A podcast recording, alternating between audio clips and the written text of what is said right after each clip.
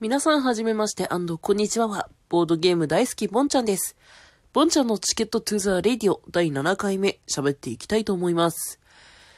えー、今日はですね、あの、ボンちゃんが昔の会社でボードゲーム部を作った時の話をしようかなと思います。えっとですね、ボンちゃんが前に勤めていた会社はですね、ベンチャー企業で、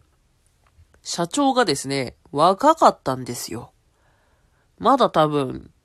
まだもしかしたらさんじゅうだいかもしれない。にじゅっさいの時に起業した会社みたいな、それぐらいのね、えー、感じの会社に入ったんですね。で、えー、ある日ですね、そこの社長が、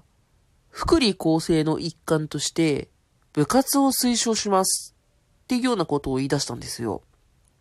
で、どういうことかっていうと、まあ、あの、社員同士のコミュニケーションの円滑化と、あとそういうことをしてるっていうのを会社のブログで発信してほしいと。で、ちゃんとその社員同士が、あの、グループとして部活を作って、えー、毎月活動をしてブログに書いてくれれば、その部活には、あの、まあ、だいたい上限をいちまんえんとして、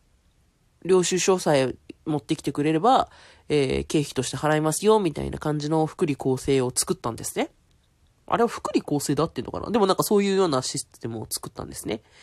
で、まあそうは言ってもなかなか、じゃあ作りますっていうところも全然少なくて、なかなか社員が作んなかったんですよ。そしたらですね、あの裏から仲のいい副社長から、ボンちゃん、ボンちゃん、ボンちゃん、部活作ってっていう風に声がかかりまして、まあしょうがない作ってやろうじゃないかということで。で、私が仲のいい社員の名前を仮というか、まあ、ちゃんと活動してるんですけど、あの、社員の名前に声をかけて、名前を借りて、その部活申請をしまして、えー、ボードゲーム部というものを作りました。前の会社で。ということはですね、月いちまんえんを上限とすると、で、月にいっかい活動すればいいんですよ。ということは、活動する場所として、会社の近くの公民館、区民館をその仕事終わりの時間に借りるとすると、だいたいね、にせんえんからせんなんびゃくえんぐらいでその借りれるんですね。そういう、あの、区民館の部屋とかって夜、夜何時間とかだと、都内でも。で、まあ広さによりますけど、まあそんなに広いスペースいらないんで、そうすると残りのななせんえんぐらい、はっせんえんぐらいか。から、まあ、ちょっとその飲み物代とかを引いたとしても、ボードゲームめちゃくちゃ買えるんですよ。もちろん会社のお金で買って、部活のお金で買ってるんで、あの、部活の持ち物なんで、ボンちゃんちの家にはとかにはもう全く持って置いてない。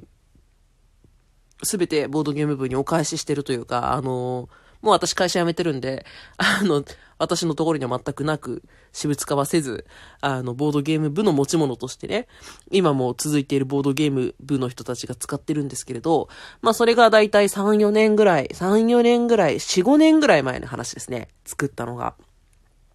で、えー、私が前の会社を辞めたのがさんねん、ちょっと前ぐらい。で、あの、私が辞めた時にですね、あの、同僚まあ、同僚っていうか、年は同じで、社歴は先輩の、あの、男の社員の長野い子がいるんですけど、その子に、君に、次の部長を任せよう。ということで、えー、バトンタッチをして、えー、今彼が頑張って、えー、そのボードゲーム部続けています。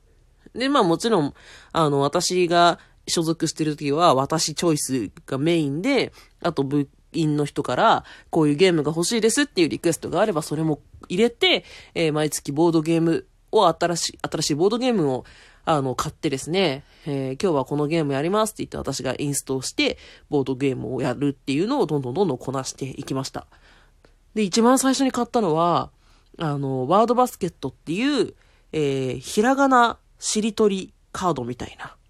ワードバスケットっていうのは、まあ、あの、カードでやるしりとりゲームみたいな感じなんですけれど、まあ、みんなあの、赤さたな、みたいな、あいうえお、みたいな、そういうひらがなの書いてあるカードが基本配られ手札に持ってるんですね。それを一番最初にこう、なくした人が勝ちみたいなゲームなんですけれど、まあ一個場に適当にひらがなが出てるんですよ。へみたいな。そしたら、へから始まって自分が持ってるカードで終わるさん文字以上の日本語。まあ日本語じゃなくても別にいいんですけど、カタカナ語でもいいんですけど、で終わる単語をバッて出してカードを捨てるみたいな。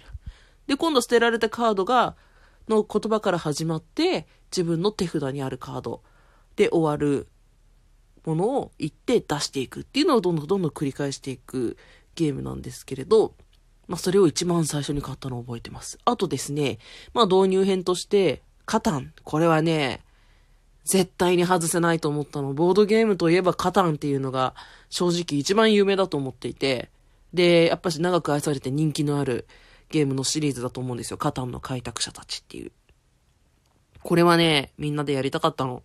で、カタンの開拓者たちをですね、買いまして。で、あと、もう一個ね、ボーナンザ。私がボードゲームにハマったきっかけのボーナンザというゲームを仕入れまして、で、それからね、あとは、えー、キャット&チョコレートっていうキャッチョコって呼ばれてる、あのー、ゲームとか、パンデミックとかお化けキャッチあたりなんかも早めに手を出しました。ディクシットとか。っていう感じでですね、どんどんどんどんどんどんどんどんボードゲームを買っていきました。で、あのー、まあまあ、えー、私が会社を辞めてからは、あのー、さっき言った先輩の男の子に、よろしくな次期部長ということで渡したんですけれど、まあ、な、まだね、交流が続いてて、そのボードゲーム部遊びに来なよって言われて行ったりっていうこともたまにしてるし、あの、ちょっとこういう会があるから、ボードゲームをレンタルさせてくださいって言って、あの、その部長にアポイント取って、ボードゲームを貸し借りしてたりします。ちゃんと返してますよ。なんかね、やっぱしそうやって、あの、ボードゲームをたくさん持ってる知り合いというか、が一個いてくれると心強いなっていうふうに思うっていうか、まあなんか交流が広がって楽しいなというふうに思っています。で、その時、その会社で言われてた活動記録のブログを書けというのがですね、あのー、まあ私が書いてた、私が部長やってた時は私が書いてたんですけど、今大概その引き継いだ部長の男の子が書いてまして、その子がですね、どんどんどんどん文章を書くのが上手くなってるというか、最初ね、なんか、いや、こんな文章の書き方するんじゃねえよって言ったんですよ、私。先輩に向かってなんて口聞くんだって感じなんですけど、めちゃくちゃ下手くそな文章で、なんかちっとも面白くなくて、なんかちっとも面白くなさそうな文章でボードゲームを語るんじゃねえぐらいの気持ちで、全然意味わかんないかよこれっていう、ダメ出しめちゃくちゃして、最初の方結構私がゴーストライターとかやってたこともあったんですよ。なんていうひどい、ひどい後輩なんだっていう感じなんですけど。でもなんかそれがですね、だんだんだんだん私がこう無視してっても、なんか面白い文章を書くようになってって、最近はですね、その、あの会社の中でも、面白いよ、君の文章面白いよって言われてるらしくて、なんかちょっと成長したなと思って、ほっこりしています。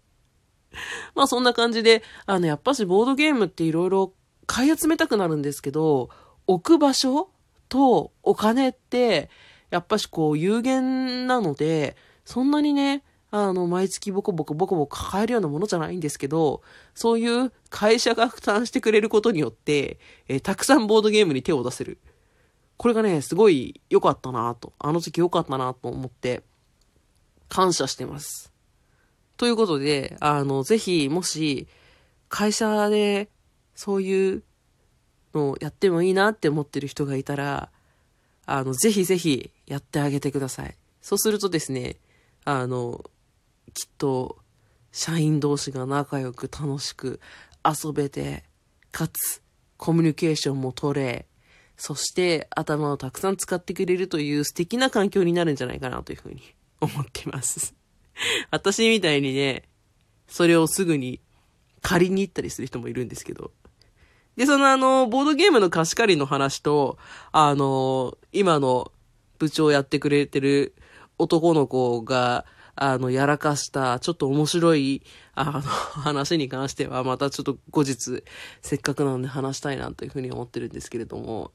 今日はですね、あの、もう寝っ転がった状態で、だらだらだらだら、あの、ゆっくりと眠たいモードで